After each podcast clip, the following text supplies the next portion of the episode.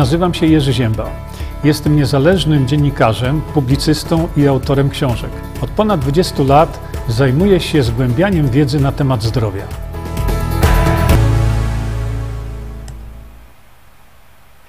E, dzień dobry, witam Państwa bardzo serdecznie. Jak widzicie, e, chociażby z tego tła, e, dzisiaj mamy stream wyjątkowy.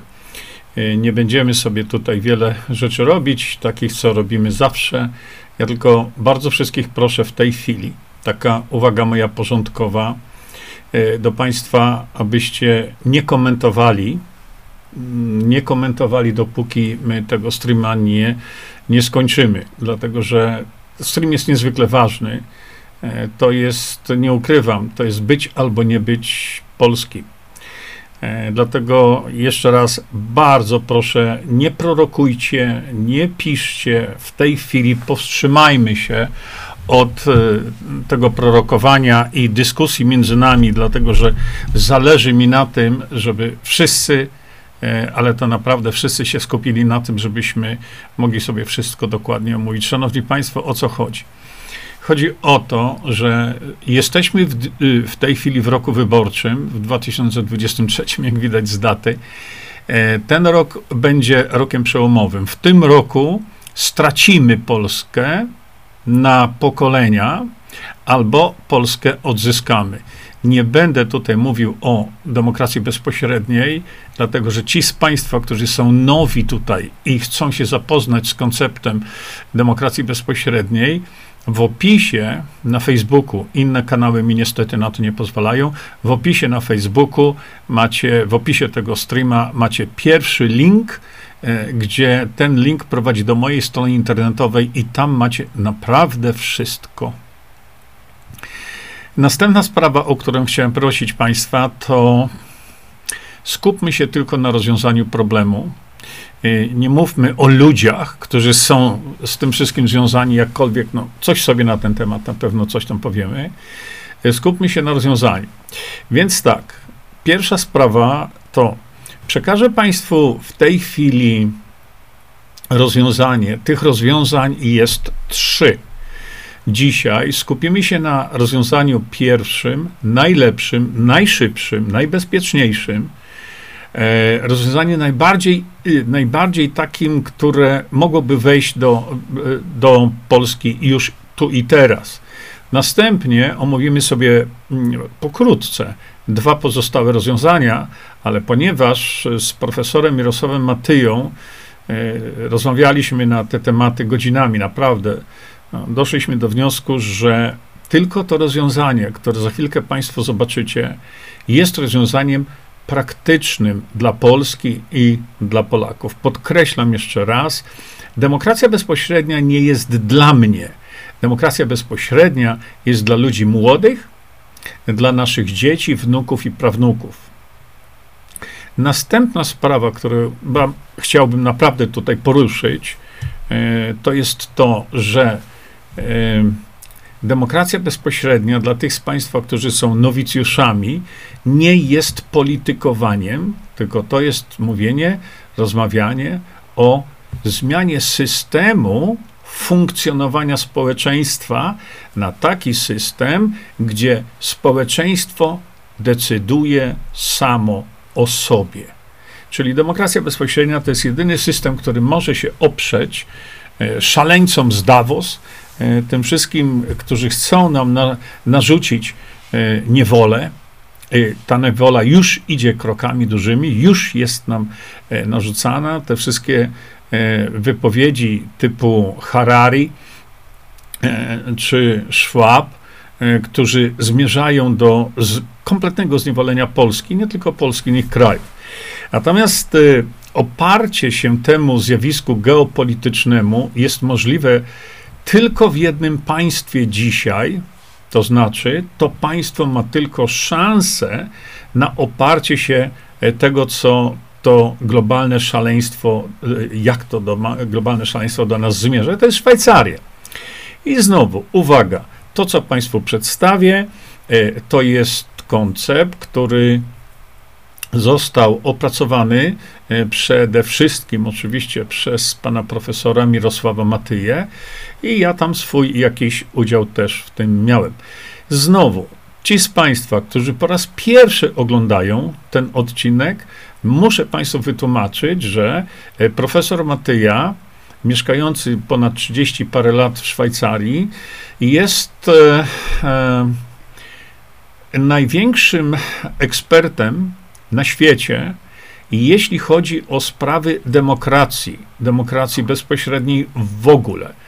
E, e, ma pięć doktoratów, e, kilka profesur, kilka doktoratów honoris causa i dlatego jest to w tej chwili największy na świecie autorytet w tej dziedzinie. No i Polak Gdyby nie był Polakiem, to by chyba był bardziej szanowany jeszcze, ale tak się złożyło. Zresztą obserwuje nas tu teraz. E, następna sprawa, która jest niezwykle istotna, to jest, szanowni państwo, koncept demokracji bezpośredniej jej w tej chwili bucha jak gejzer. Coraz więcej osób się tym e, interesuje, coraz więcej osób świadomych widzi i wie, że jest to jedyne możliwe rozwiązanie. Zresztą przypomnę, pan profesor Mirosław Matyja zwrócił mi uwagę na to, żeby nigdy nie porównywać tego ze Szwajcarią, tylko żeby mówił i mówię, że koncept demokracji bezpośredniej, jaki można w Polsce wprowadzić, byłby wprowadzony, to byłby model polski demokracji bezpośredniej i tak jak mnie profesor Mateja upoważnił do mówienia, byłby on lepszy, szybszy, i bardziej efektywny niż model szwajcarski. Dlatego bardzo proszę, nie porównujcie tego do, do Szwajcarii w żadnym przypadku. Skupmy się tylko na tym, co mamy do powiedzenia teraz. I chyba już końcowa uwaga taka, mm, to musimy sobie zdać sprawę z tego, że nigdy nie będzie można wprowadzić demokracji bezpośredniej do Polski bez zmiany konstytucji. Tego się po prostu inaczej nie da zrobić.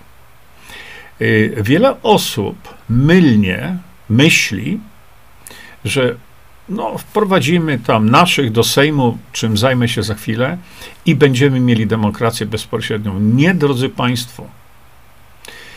Żeby którąkolwiek drogą wprowadzi demokrację bezpośrednią, musi dojść do zmiany konstytucji.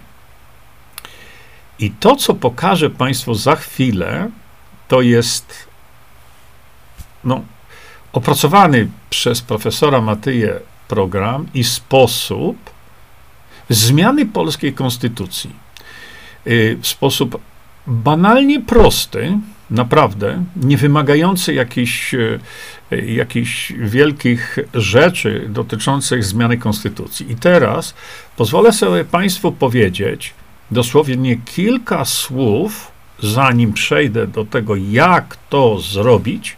E, pozwolę sobie Państwu powiedzieć kilka słów na temat, co w tej naszej konstytucji trzeba zmienić.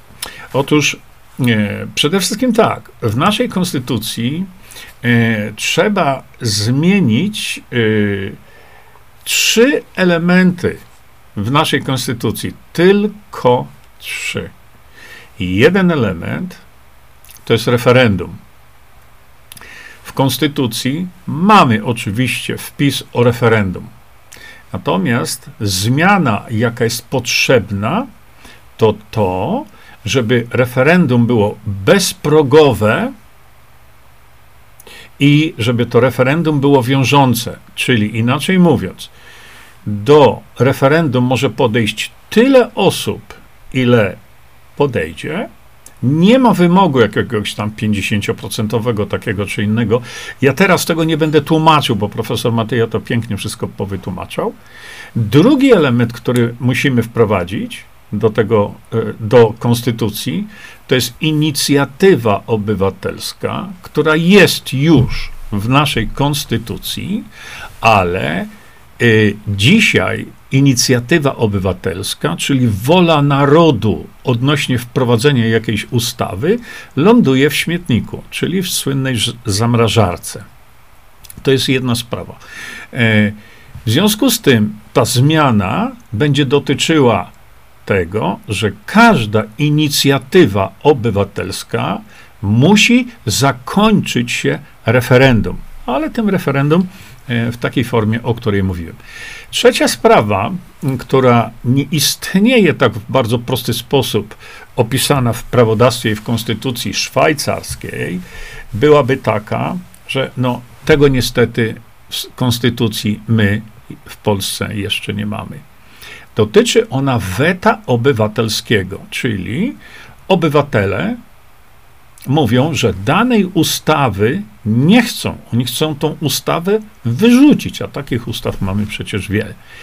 Ale y, zmiana ta trzecia dotyczyłaby wprowadzenia weta obywatelskiego, który, które również kończy się, musi się skończyć, e, musi się skończyć e, referendum, ale tym referendum prawdziwym, a nie referendum, w które może być, wyniki referendum mogą być wrzucone do śmietnika.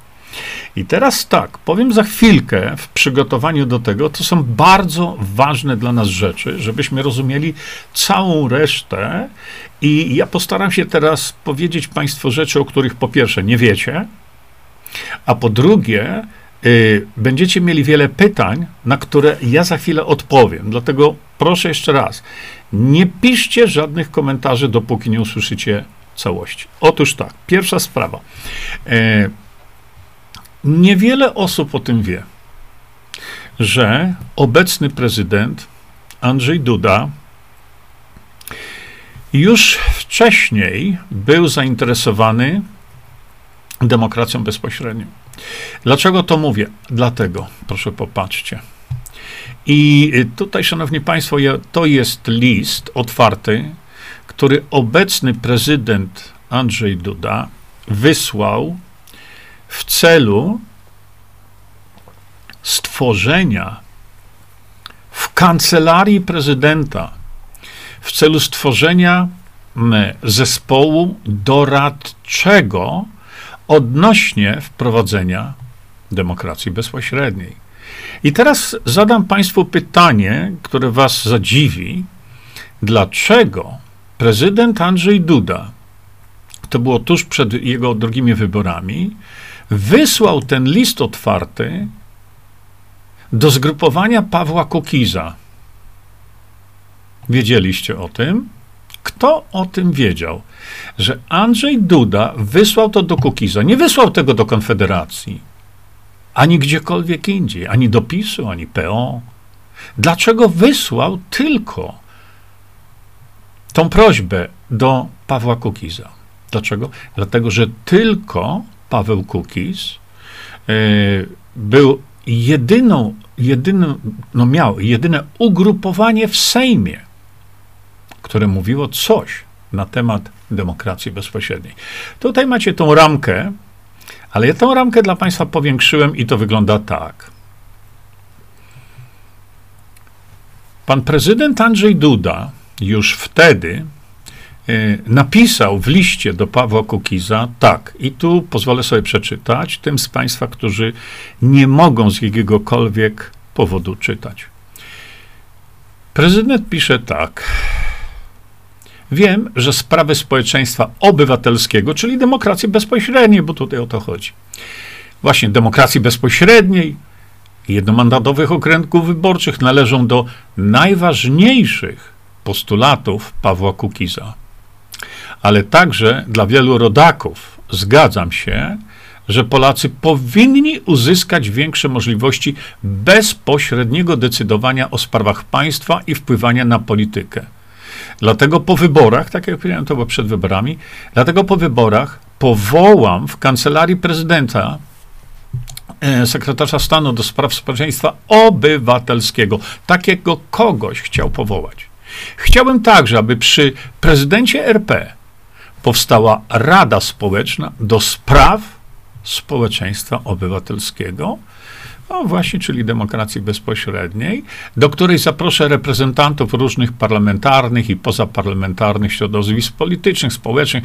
Powinniśmy rozważyć ożywienie instytucji referendum, a być może nawet wprowadzenie dnia referendalnego każdym razie trzeba rozmawiać o stworzeniu realnych możliwości organizacji referendów w sprawach ważnych dla obywateli.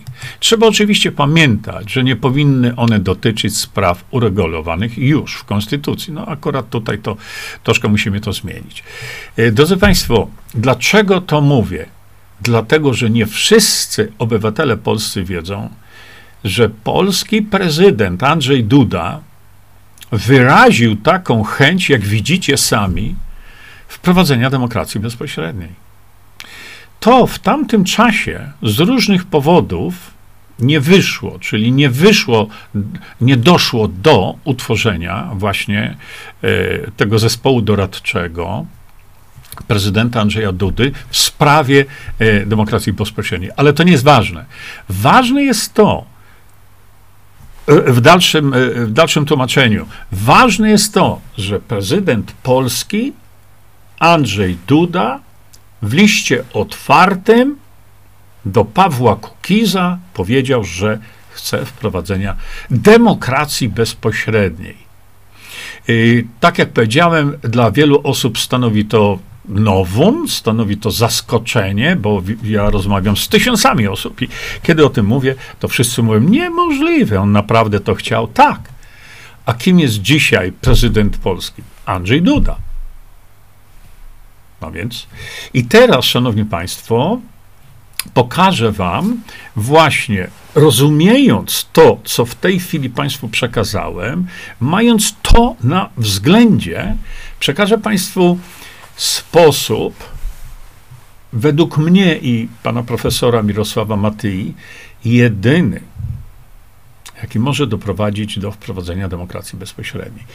I teraz sobie tutaj, szanowni państwo, kliknę. Pozwólcie, że to zrobię tutaj poza waszym widokiem.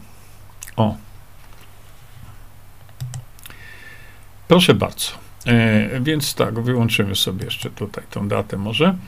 E, zacznijmy od tego, że pokażę Państwu tutaj algorytm postępowania po wprowadzeniu projektu prezydenckiego e, dotyczącego demokracji bezpośredniej. I teraz dwa słowa wyjaśnienia, zanim w to wszystko wejdziemy. Otóż tak. Zgodnie z polską konstytucją, prezydent Polski, ale nie tylko, ale w tym przypadku mówimy o prezydencie Polski, zgodnie z polską konstytucją, artykuł 118, prezydent Polski może pod głosowanie Sejmu, pod głosowanie w ogóle poddać tak zwany projekt prezydencki. My, obywatele, z tego samego artykułu możemy również stworzyć projekt jakiejś ustawy. Niestety, te ustawy nasze, obywatelskie, najczęściej trafiają do zamrażarki. Natomiast projekty prezydenta mają tę prerogatywę, że one nie idą do zamrażarki. Stąd właśnie inicjatywa prezydenta ma własność taką szczególną, że inicjatywa prezydenta wprowadzona do Sejmu nie idzie do zamrażarki. Na tym to polega. I wiele pytań było, a dlaczego prezydent? A dlaczego Duda? Nie ma znaczenia, jak się nazywa. Chodzi o urząd, który piastuje. Czyli to wyjaśnia Państwu, dlaczego powinniśmy się zająć inicjatywą prezydencką z tego powodu. No i teraz sobie idziemy dalej. Proszę popatrzeć. Prezydent Polski inicjuje referendum, czyli prezydent Polski wychodzi ze swoim projektem i mówi tak: chce rozpisać referendum dotyczące zmiany konstytucji w tych trzech elementach, o których Państwu powiedziałem, a te trzy elementy są już do ostatniej kropeczki słowa zmian opracowane są już przez pana profesora Mirosława Matyję i mamy gotowca. I teraz tak, proszę popatrzeć. To co się stanie, kiedy prezydent Polski takie referendum zainicjuje? I to jest piękna rzecz. Otóż projekt prezydencki musi być zaakceptowany przez Senat, nie przez Sejm. I to jest niezwykle ważna informacja, bo w tym momencie prezydent nie pyta się Sejmu o zgodę. Pyta się Senatu. No i proszę popatrzcie, teraz jaka jest możliwość? E, no, Senat odrzuca projekt prezydenta. To już się stało kilka lat temu, kiedy prezydent Duda chciał zmienić konstytucję i tam były różne argumenty i różne punkty wypisane, ale Senat głosami senatorów z PiSu nie pozwolił na to, e, na, na to, e, na zmianę tych tej konstytucji. I od razu Państwu powiem, zmiany konstytucji, które były proponowane wtedy przez prezydenta, nie, wtedy, wtedy, to było wiele lat temu, nie dotyczyły zmian dotyczących demokracji bezpośredniej. No i teraz tak, jedno rozwiązanie, to jeśli prezydent zmianę w trzech punktach konstytucji zaproponuje, Senat może odrzucić projekt prezydenta. Tak jest. Co się wtedy dzieje? Ponieważ prezydent to zainicjował, to temat jest nagłośniony. Polacy dowiadują się, że prezydent Polski zaproponował takie wprowadzenie zmian referenda, e, w referendach poprzez zmianę konstytucji. Senat odrzucił, ale e, tak jak powiedziałem, to jest temat nagłośniony. Polacy się o tym dowiadują. Jest to mały sukces, że się dowiadują, a Polacy, szczególnie młodzi, będą żyć za miskę ryżu. No i tutaj moja uwaga. Będę używał tego określenia miska ryżu, bo tak jak pan, y, pan e, e, Morawiecki poinformował Polaków, wiecie, w sposób taki czy inny, i tu cytat, cytat. Bardzo proszę o wybaczenie. Polacy w przyszłości będą zapierdalać za miskę ryżu. Hmm, to się wtedy spełni. Jeżeli Senat to odrzuci, to rzeczywiście tak będzie. Polacy będą głodować.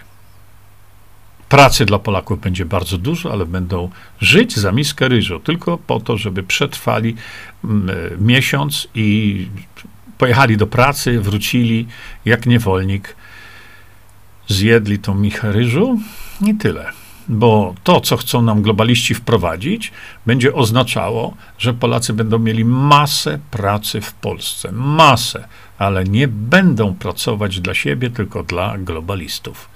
Czyli będą, spełnią się słowa premiera, będą, no powiedzmy sobie, żyć za miskę ryżu. A więc to jest jedno możliwe rozwiązanie po zainicjowaniu wprowadzenia y, referendum na temat zmiany konstytucji przez y, prezydenta. Ale może być różne, inne rozwiązanie, bo Senat na przykład akceptuje pro, projekt prezydenta. Prawda? Tak może być. A dzisiaj jest to znaczenie ma bardzo duże. Dlaczego? Dlatego, że my za chwilę będziemy głosować na senatorów. A więc senatorowie muszą się sto razy zastanowić, czy wystąpić wbrew inicjatywie prezydenta, wprowadzając demokrację bezpośrednią, co uratuje Polskę. Bo świadomi obywatele wtedy takim e, senatorom powiedzą: Za parę miesięcy będziemy na was głosować. Ale jeśli wy ten wniosek prezydenta odrzucicie, senatorami już nie będziecie. Wszyscy won. którzy będą przeciwni projektowi prezydenta. I dlatego mówiłem, że czas, w którym się znajdujemy, jest w tej chwili niezwykle ważny, bo jest tuż przed wyborami, e, e, wyborami do Sejmu i do, i do Senatu. Gdyby to było trzy lata temu, to nikt by z senatorów na to nie zwrócił uwagi. Dlaczego? Bo Polacy mają krótką pamięć. Za trzy lata już to się będą, nie będą tego pamiętać. Ale my teraz, właśnie teraz, mamy tę szansę takiej presji na nich, że no, spróbujcie się temu przeciwstawić, to senatorami już nie będziecie. No, krótka piłka.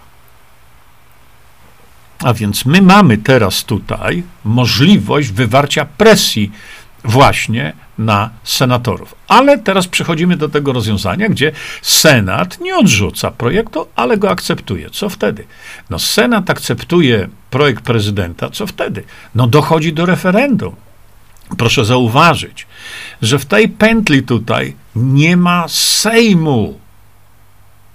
Prezydent się nie pyta Sejmu o zdanie, on się pyta Senatu o zdanie. Senat zaakceptował, to co się dzieje? No dochodzi do referendum.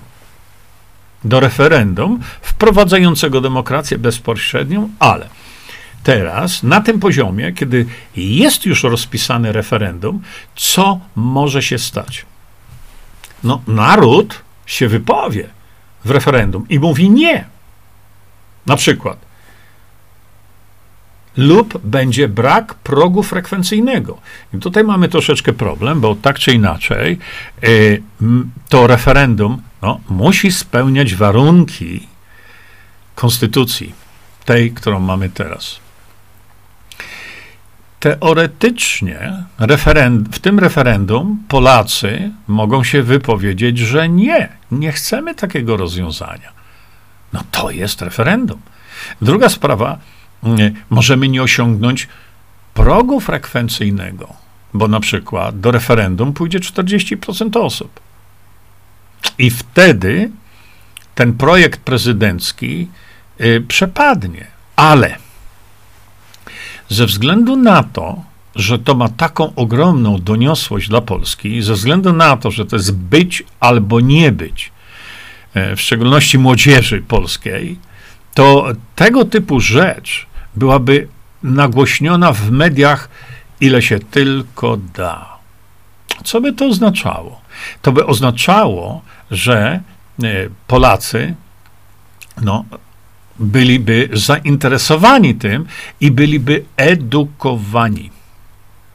I tu o to chodzi mi, że tego typu wydarzenie historyczne w Polsce nie umknęłoby uwagi nikogo a mediów głównego nurtu przede wszystkim. W związku z tym naród teoretycznie może powiedzieć nie, ale ze względu na ogromne nagłośnienie byłaby możliwość edukacji Polaków, dlaczego my to rozwiązanie powinniśmy mieć. No ale załóżmy, że naród powie nie, Albo załóżmy, że nie osiągniemy progu frekwencyjnego. Co wtedy będzie? No nic się nie zmienia. Jest tylko gorzej. Naród nadal oddaje władzę w ręce korporacji, tak jak to jest teraz. Grabież Polski trwa dalej, tak jak jest teraz. Polska i Polacy tracą swój majątek, tak jak jest teraz. Złoża. Następuje masowa emigracja. Polacy już uciekają z Polski. No i na życzenie Polaków naród nadal ubożeje. No w tej chwili ubóstwo Polaków się zwiększa. No i miska ryżu staje się rzeczywistością. Ale jest inna ścieżka możliwa, to jest taka właśnie, że dochodzi do referendum i naród przyjmuje zmianę w konstytucji, głosuje tak. Zgromadzenie Narodowe może, ale raczej nie sprzeciwi się woli narodu, bo w okresie przedwyborczym, czyli teraz, oznaczałoby to dla nich klęskę wizerunkową. I tu znowu, proszę zrozumieć, teraz dopiero i dopiero na tym etapie do e, gry wchodzi Sejm. Bo nawet jeśli Polacy powiedzą tak, no to taką mamy zasadę teraz, że Zgromadzenie Narodowe, czyli połączenie e, Senatu i Sejmu, oni mogą zadecydować o tym, tak lub nie. Oni mogą wywalić to do śmietnika. No taką mamy w tej chwili sytuację w Polsce. To jest wola narodu wyrażona, ale ona ciągle może być wywalona do śmietnika. Cały czas. I dlatego powtarzam jeszcze raz, ten czas teraz jest tak niezwykle e, działający na naszą korzyść, dlatego że e, tak jak po, po, w przypadku Senatu, my mówimy tak, wyraziliśmy my, Polacy, swoją wolę w referendum, Senat to zaakceptował, a wy, politycy z Sejmu, chcecie wystąpić przeciwko woli narodu? To spróbujcie. Za parę miesięcy są wybory. I którykolwiek się temu sprzeciwi, wszyscy tacy, wszyscy won. Wywalić musimy wtedy ich. Chodzi o to, że w tym dopiero momencie wchodzi do gry Sejm, ale to już jest tak rozbuchane wszystko, że trzeba by mieć naprawdę przysłowiowe kiełbie wełbie, żeby będąc posłem na Sejm, w takiej sytuacji głosować na nie, sprzeciwiając się woli Polaków i woli Senatu. Dlatego właśnie dla nich to jest klęska wizerunkowa przeogromna. I załóżmy teraz, że yy, Zgromadzenie Narodowe powie: OK, dobra, niech tak będzie. Co się wtedy dzieje? No, niebywały dobrobyt dla Polski i Polaków. Dla wszystkich pokoleń. Polacy stają się narodem wolnym. Pytanie zachodzi takie: to jak to zrobić, prawda? Skoro zrozumiemy już te możliwe ścieżki, którymi e, po zainicjowaniu tego procesu przez prezydenta to może się potoczyć, to jak to zrobić? Co zrobić, żeby prezydent to uruchomił? Dlatego mówiłem, to jest bardzo ważne było, teraz rozumiecie ten kontekst, że prezydent Duda, on już o tym wie. Sam chciał wprowadzenia demokracji bezpośredniej no i teraz y, ludzie pytają, no ale jak go do tego zmusić? No ważnym elementem jest to, że on już o tym wie. On taką wolę już wyraził wiele lat temu, ale nie miał jeszcze wtedy mechanizmu, który by mu na to pozwolił. A dzisiaj takie, y, jak za, za, zawiadamia nas właśnie Paweł Kukiz, powstał Instytut Demokracji Bezpośredniej pod merytorycznym okiem profesora Mirosława Matyi, który stworzył tekst nowej konstytucji w tych trzech elemencikach malutkich. Stworzył, no tak jak mówimy dokładnie rzecz biorąc, e, e, stworzył to e, idealnie do wprowadzenia, czyli my mamy już, przepraszam bardzo, bo muszę tutaj parę rzeczy sobie tu powyłączać, my mamy już w tej chwili, przepraszam, bo chcę wam coś jeszcze pokazać też, my mamy już w tej chwili gotowca. Nic nie trzeba kombinować, bo największy ekspert na świecie to słownictwo pokazał i opracował więc ten gotowiec jest. Ten gotowiec został opisany, tutaj y, za chwilkę przejdę jeszcze do tego prezydenta. Ten gotowiec został opisany na mojej stronie internetowej, do której link macie, drodzy Państwo, w opisie tego streama. Dlatego wszyscy, którzy są zainteresowani, żeby w tych czasach szalonych Harari, tego Szwaba, przetrwać, to napisałem, lektura wstępna i obowiązkowa to jest taka, co nam da demokracja bezpośrednia. Ja teraz tego nie będę omawiał, bo y, nie chcę na to tracić czasu. Proszę zapoznać się z tymi pięcioma filmami. Owszem, te dwa wyszły w telewizji Trwam. Tych trzech tutaj ojciec Tadeusz Rydzyk za nic nie chce y, Polakom przekazać z jakiegokolwiek powodu, nie wiem dlaczego. Ale tutaj macie wspaniałe wykłady, wypowiedzi takie profesora Mirosława Matyi. Tutaj macie uzupełnienia. Te trzy filmy zostały nakręcone dla telewizji Trwam. I proszę bardzo, macie ulotki do drukowania. No i tu, co w tej chwili Państwu przekazałem, to jest właśnie ten algorytm. On tutaj jest w postaci takiego sześciominutowego filmiku. To, co w tej chwili Państwu pokazałem. Możecie sobie to kopiować, możecie to e, przekazywać dalej. Ale najważniejszy dokument jest jak wprowadzi demokrację bezpośrednio w Polsce w 2023 roku. Ja tego całego nie będę omawiał. Ja tego zwrócę uwagę na to, że ten dokument został stworzony w, w grudniu 2022 roku pod nadzorem merytorycznym profesora Mirosława Matei. A więc mamy tutaj dokument o już wyższej wiarygodności nie ma. I teraz proszę popatrzeć. Tutaj macie to wszystko bardzo dokładnie e, e, opisane. I tu pan profesor Mirosław Matyja opisuje dokładnie wszystko, o co tu chodzi. Mało tego, to pisze o praktycznych działaniach. Prezydent Andrzej Duda zasłużył tutaj w tym opracowaniu naszym na oddzielny w ogóle wpis. To w skrócie Państwu w tej chwili już powiedziałem. Y, jest mowa o panu Jarosławie Kaczyńskim, tak samo. Jest mowa o Senacie. I teraz do czego, y, do czego zmierzam? To do tego, że właśnie, proszę bardzo, tutaj też nie będę tego obawiał, bo to jest za dużo czasu, ale tutaj właśnie pan profesor Matyja y, wprowadził słownictwo nowej konstytucji odnośnie tych trzech elementów. Czyli pokazał to, co ja wstępnie i wcześniej Państwu powiedziałem, pokazał gotowiec. A więc my wszystko mamy. No i teraz wracam do tego tematu, no, takiego najbardziej nurtującego wszystkich.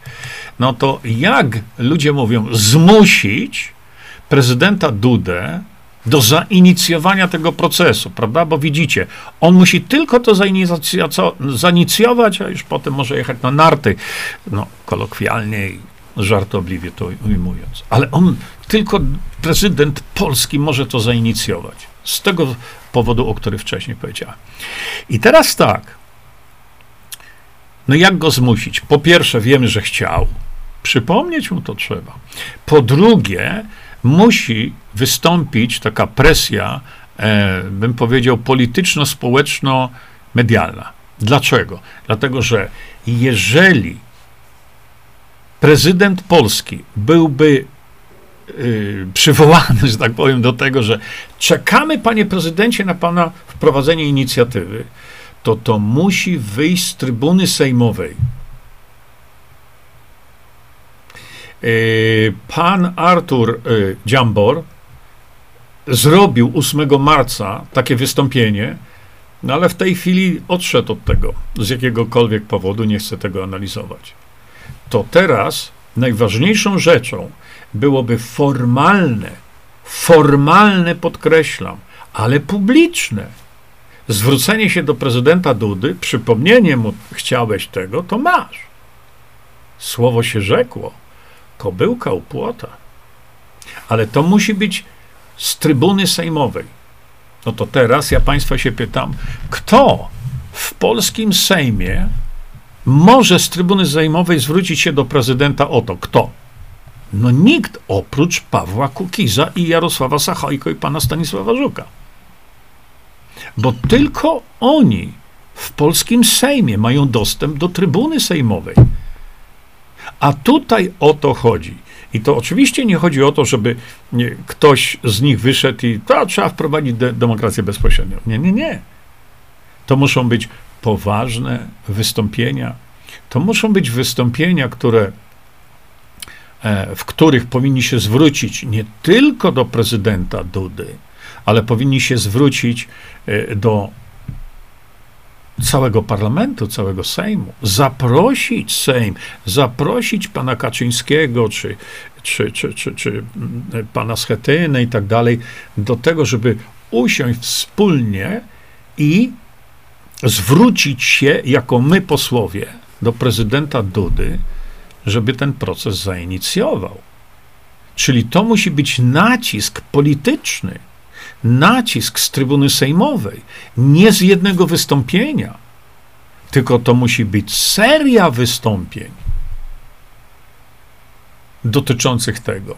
Czyli presja polityczna, ale dzisiaj, w dzisiejszych czasach, tu i teraz, nie mamy nikogo innego oprócz Pawła Kukiza i jego dwóch kolegów do tego, żeby jeden wyszedł na trybunę sejmową i to powiedział, potem drugi, żeby wyszedł na trybunę sejmową i to powiedział, potem trzeci wyszedł na trybunę sejmową i to powiedział. Wypowiedzenie tego jeden raz, tak jak zrobił to pan Dziambor, nie ma najmniejszego sensu.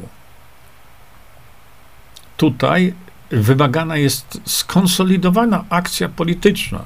I teraz wy, którzy jesteście zwolennikami, na przykład, mówię na przykład, Konfederacji, no, dlaczego Konfederacja nie wesprze tego działania, żeby uratować Polskę? Bo jak na razie w programie Konfederacji tego nie tylko nie ma, ale dowiedziałem się, że Konfederacja podjęła decyzję, żeby tego nie robić. Nie ratować Polski. Druga sprawa to jest nagłośnienie pozasejmowe. A więc teraz, no, nie ma pana Dziambora, zrezygnował z tego wszystkiego, to znowu kto z Sejmu Polskiego poza Sejmem może o tym mówić? No kto? Pytam się tyle razy. No, pozostaje nam tylko Paweł Kokis. Bo tylko on jeden i Jarek Sachajko, oni jedyni w tej chwili mogą występować z pozycji y, sejmowej, bo mają dostęp do trybuny sejmowej i oni jedni y, mogą zrobić przeogromną robotę występując w mediach głównego nurtu i każdych innych. No bo kto inny? No nie mamy nikogo innego. I ja rozumiem wasze ataki na Pawła Kukiza, bo on taki, siaki czy owaki. Ale to jest bezsensowne, bo my nie koncentrujemy się na historii, co zrobił w, przy, w przeszłości Paweł Kukiz. Inteligentni ludzie będą się koncentrować na tym, co zrobi na przyszłość, a nie tego, co robił w przeszłości. Kogo to obchodzi? A ponieważ teraz jest właśnie ini, y, powstała ta inicjatywa stworzenia Instytutu Demokracji Bezpośredniej pod wodzą profesora Matei, jest już strona internetowa, której celem było zrobienie źródła dotyczącego demokracji bezpośredniej, jedynego wiarygodnego źródła. Drugim źródłem jest moja strona, dlatego że moja strona, to co Państwu pokazałem, została e, również, jak to mówimy, e, prze, e, no, sprawdzona merytorycznie przez profesora Mirosława Matyję. Więc tu ta strona jest w tej chwili być może drugą stroną o największej wiarygodności. Bo tak jak mówię, tutaj swoją pieczęć na mojej stronie internetowej dał profesor Mirosław Matyja. Dlatego, dlatego jeśli będziemy to rozumieć, no to będziemy wiedzieć, że ta presja polityczna musi być wywarta, Dzisiaj pozostaje tylko Paweł Kukis, który tę presję może wywrzeć, ale to trzeba zrobić w sposób ciągły, nie jakieś wystąpienie 30-sekundowe w Sejmie, tylko ciągle. Ich rola jako, y, no, jako y, posłów na Sejm, którzy o tym mówią, musi być widoczna w mediach. Trzecia sprawa, media internetowe, które tak bardzo uciekają od mówienia o tym, oprócz e, mediów takich jak Bogdan Morkisz czy Janusz Zagórski, Andy Choiński, e, e, którego serdecznie pozdrawiam, bo nas ogląda, musi być zmasowana akcja tych mediów do edukacji o, o tym, po co ta demokracja bezpośrednia jest, co ona nam da i dlaczego to właśnie prezydent może tę ogromną rolę tutaj e, odegrać. Dlatego y, ta, ta rola medialna jest gigantyczna. Bez tego to wszystko padnie. I będą Polacy żyć za michę ryżu. I sprawdzi się to, co nam globaliści chcą narzucić. To wszystko stanie się ciałem. Ale wtedy płakanie będzie za późne już, bo ludzie powiedzą, co oni nam zrobili. Nie, nie, nie. To nie oni nam. Oni będą robić wszystko to, na co będą widzieli, że mogą sobie pozwolić. Dzisiaj pozwalają sobie na wszystko. To idzie jak po sznurku. Dlaczego? Bo nie ma oporu społecznego. Przypomnę to, co mówię wielokrotnie. Są e, publicyści, e, publicyści bardzo, bardzo wysokiej klasy, którzy mówią tak. Przed tym szaleństwem globalizmu ma szansę oprzeć się tylko Szwajcaria. Nie dlatego, że mają kasę, nie dlatego, że Żydzi, mans- nie dlatego, dlatego, że w Szwajcarii o wszystkim decyduje naród.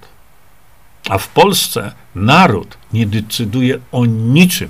W związku z tym dowiadujemy się jakichś karkołomnych informacji, wstajemy rano i zadłużyli wasze dzieci, wasze wnuki, prawnuki na pokolenia trzema elektrowniami atomowymi, gdzie my, Polska, opływa w energię na następne tysiąc lat. Kto podjął tę decyzję? Pytał się ktoś was o zdanie.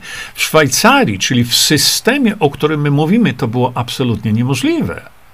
Bo tego typu decyzja musiałaby być zaakceptowana przez naród szwajcarski. A w Polsce, zobaczcie, a teraz Orlen, 20 znowu różnych elektrowni atomowych nam robi, y, czy cokolwiek. Jakie tam poszły łapówki. Już nawet o tym nie chcę, nie chcę mówić. I teraz, drodzy Państwo, przyszedł czas na to, że skoro rozumiemy, że to jest rozwiązaniem, to pomyślmy o tym, czy to jest rozwiązanie jedyne. Tak jak powiedziałem na początku, są jeszcze dwa możliwe rozwiązania. Jedno rozwiązanie nazywam je rozwiązaniem wyborczym. Co to znaczy? To znaczy to, nad czym w tej chwili może 95% Polaków się koncentruje. Czyli mamy ludzi świadomych, którzy wiedzą, że y, Demokracja bezpośrednia to jest nasze być albo nie być. Miska ryżu albo niebywałe bogactwo na pokolenia. No to teraz proszę popatrzeć. To to drugie rozwiązanie to jest takie, jak ludzie mówią, w wyborach, będziemy w wyborach, to w wyborach to się stanie. Poważnie? To takie hasła słyszę cały czas. Jak w wyborach to się stanie? Kiedy w wyborach dzisiaj będą startować no, te ugrupowania, które wybo- które w Sejmie już są. A żadne z tych ugrupowań, które w Sejmie już są, nie chce wprowadzić demokracji bezpośredniej oprócz trzech posłów zgrupowanych wokół Pawła Kukiza. I teraz załóżmy, bo to, to się fajnie mówi ta hasełka, w wyborach wywalimy ich, usuniemy, wszyscy wo... No, no, ale jak to zrobimy? Za chwilę mamy wybory. W zgiełku przedwyborczym to wam gwarantuję, że w tym zgiełku przedwyborczym będzie mowa tylko o alternatywie pomiędzy PiS, PO i Konfederacją. No oni będą wida- widzialni wszędzie. Będziemy, z lodówki będą nam wychodzić, jak to się mówi. O nich Polska usłyszy i Polacy za granicą usłyszą. Dlaczego? Bo mają taką możliwość medialną. Ale oni, czyli te trzy poważne ugrupowania, żadno z nich nie chce wprowadzić demokracji bezpośredniej. To na co Polacy liczą, że jak dojdzie do wyborów, to nagle się coś zmieni? Nic się nie zmieni. Będzie Micha Ryżu. Więc mm, teraz to rozwiązanie wyborcze, no, czym ono się skończy? Niczym. Jedyne rozwiązanie, które co prawda jest w tej chwili jeszcze w powijakach, to jest stworzenie partii, która by mogła wprowadzić do Sejmu co najmniej 325 posłów. Ale gdzie taka partia jest? Byli wolnościowcy, ale uciekli. Pozostała tylko partia, która jest tworzona i jest w procesie rejestracji, partia Pawła Kukiza. Nie ma innej. I teraz, jeśli Paweł Kukiz by to mądrze rozegrał, ale naprawdę mądrze, nie emocjonalnie, tylko skupiłby się tylko na rozwiązaniu prezydenckim, to istnieje ogromna, moim zdaniem, wtedy możliwość, że, że przy tym w tej chwili występującym gwałtownym procesie edukacji Polaków na partię Pawła Kukiza zagłosowałoby miliony Polaków być może. Bo jest, byłby jedyną partią, ale partii jeszcze nie ma. Ta partia jest dopiero w rejestracji, z tego co się dowiedziałem.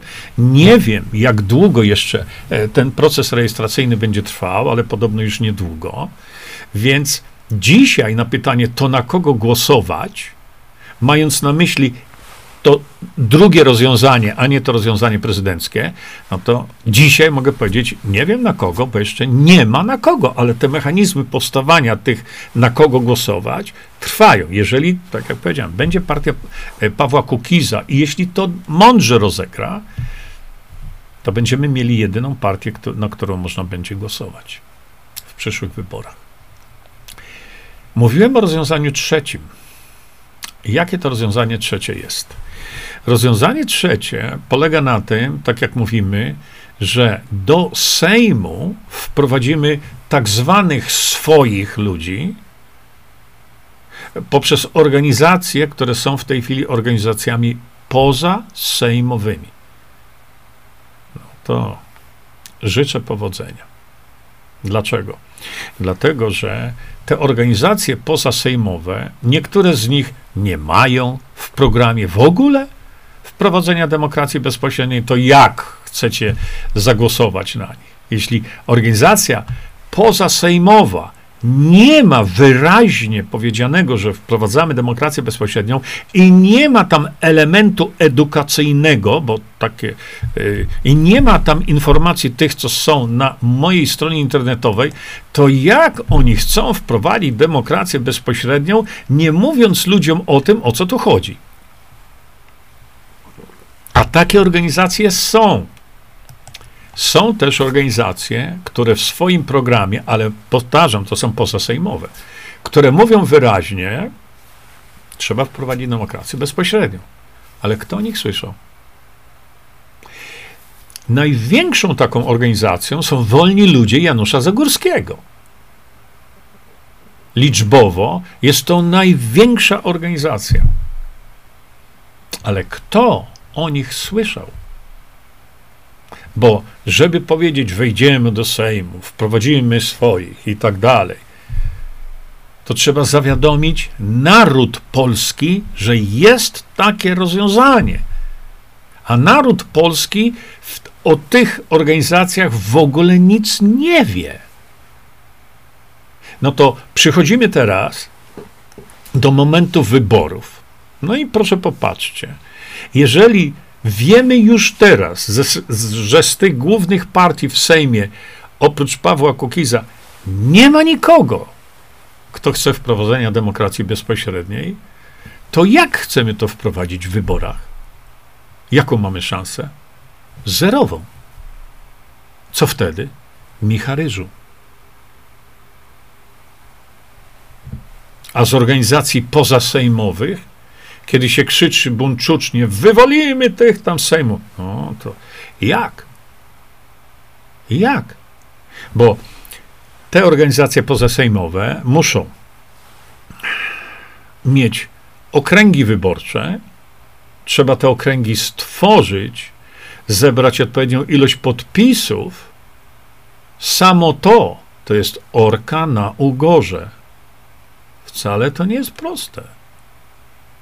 Bo żeby to robić, to ludzie muszą, którzy by byli sympatykami tych ruchów, muszą o tym wiedzieć, po co to wszystko jest. A oni nie wiedzą dlaczego, bo giną w medialnym szumie przedwyborczym.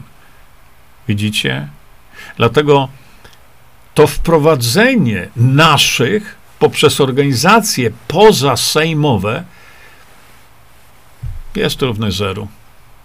Co wtedy? Micharyżu. No właśnie. Ale załóżmy, że jakimś cudem, ja nie wiem jak, jakimś cudem do Sejmu w wyborach wprowadzamy grupę, która powinna się składać co najmniej z 325 posłów, żeby e, była większość parlamentarna. Wprowadzamy tych naszych, tak zwanych naszych ludzi. I co teraz? No, wprowadzą demokrację bezpośrednią, nie mają szans. Dlaczego? No, dlatego, że nawet jeśli wprowadzimy do Sejmu w procesie wyborczym naszych 325, oni nie są w stanie wprowadzić demokracji wyborczej, e, demokracji bezpośredniej. Dlaczego? Dlatego, że musi ponownie dojść do referendum musi ponownie dojść do zmiany konstytucji. Widzicie? I dlatego te nie, bończuczne takie pochukiwania, wejdziemy do Sejmu i zmienimy. No to, to nie, to się musi zakończyć dokładnie tym, od czego żeśmy zaczęli. Czyli zmiana konstytucji. Ale dzisiaj to rozwiązanie pierwsze to widzicie Państwo, ono w porównaniu z tymi innymi możliwościami jest jedynym rozwiązaniem, które y, jedynym rozwiązaniem, które może wystąpić i może wystąpić w każdym czasie. Nie trzeba czekać na wybory. Trzeba tylko, żeby uruchomić nas wszystkich Polaków jako ten element społeczny, polityków, a tu mamy na tym gruncie tylko Pawła Kukiza i dwóch ich innych ludzi i media. A media, dopóki nie będą miały kopa w postaci czegoś, co walnie ich pałą między oczy, czyli coś, co może być powiedziane z trybuny sejmowej przez co najmniej tych trzech posłów, będą milczały. Dlaczego? Bo w demokracji bezpośredniej media są pod nadzorem społeczeństwa i tracą grunt. Widzicie? Dlatego media się tak tego panicznie boją. Bo zniknie natychmiast, zniknie cenzura prewencyjna medialna. Zniknie cenzura która nie pozwala mi występować w mediach, bo tam jest, ja mam całkowity zakaz. We wszystkich mediach, raczej razem z Radiem Maryja i telewizją Trwa. No ale gdybyśmy mieli demokrację bezpośrednią, to media są w naszych rękach. One są pod naszą kontrolą. I my możemy to zrobić perfekcyjnie, że nie ma cenzury i jest dostęp Polaków do edukacji o następnej inicjatywie, o wecie i tak dalej, i tak dalej. I teraz, e, tak jak powiedziałem, e, te trzy rozwiązania, które są możliwe, no to sami teraz mi powiedzcie, które jest najlepsze. Wybory? Przez kogo? Organizacje pozasejmowe? o których nikt nie słyszał i nie usłyszy. Dlaczego? Bo jak wiemy o tym, jak dojdzie do wyborów, to tak jak użyłem tego sformułowania, ten zgiełk przedwyborczy, to tam to nie wszyscy zginą, nikt o nich nie będzie wiedział. Bo tak jest, taka jest rzeczywistość. Ludzie tylko będą mówić na kogo? Albo na PO, albo na PiS, albo na Konfederację, bo reszty właściwie, reszta się nie liczy.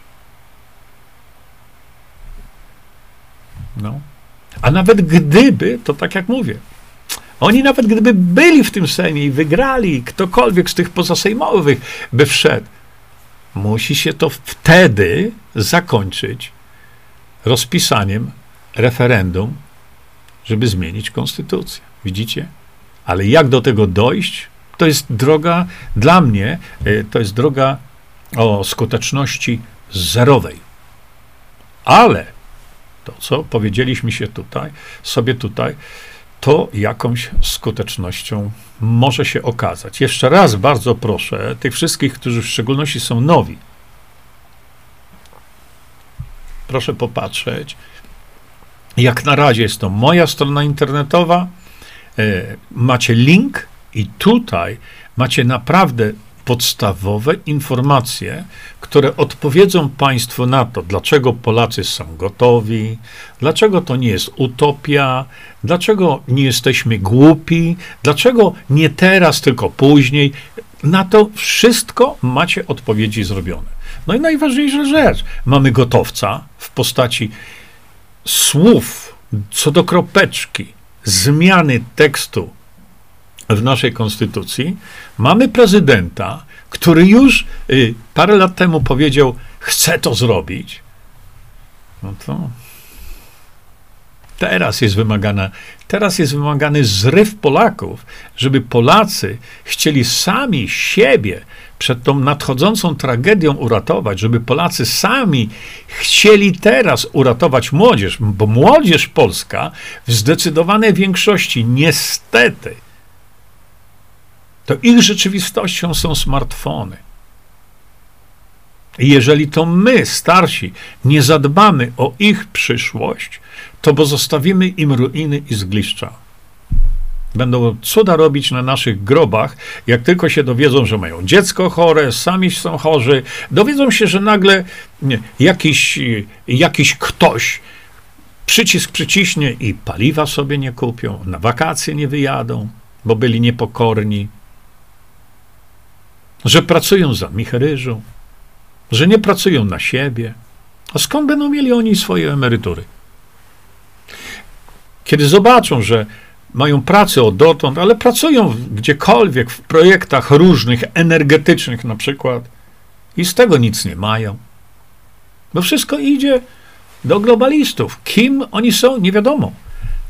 Wtedy będzie płacz i zgrzytanie zębami, ale będzie za późno. I oni wtedy będą winić rodziców swoich. Wtedy y, y, za późno im będzie powiedzieć: Dziecko, chciałem z tobą na ten temat rozmawiać, ale powiedziałeś mi, że się polityką nie interesujesz. A ta polityka zainteresowała się tobą. To będzie rozgrywający się dramat. Dlatego, szanowni państwo, kończąc już to nasze spotkanie dzisiaj, mówię tak.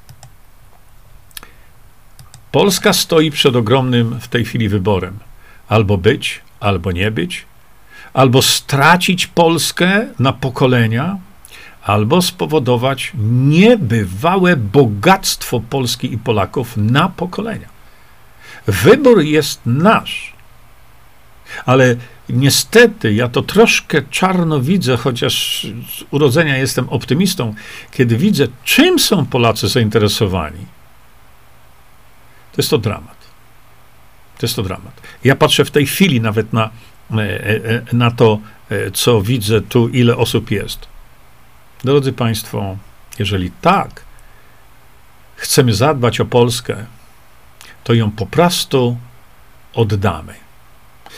Oni nam Polski nie zabiorą. My tę naszą Polskę oddamy.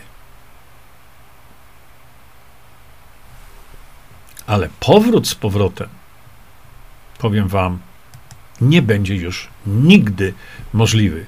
Dlatego rok 2023 będzie rokiem przełomowym i wykujcie to w skalę, jak to się mówi, te moje słowa. Rok 2023 będzie rokiem przełomowym dla Polski pod wieloma względami.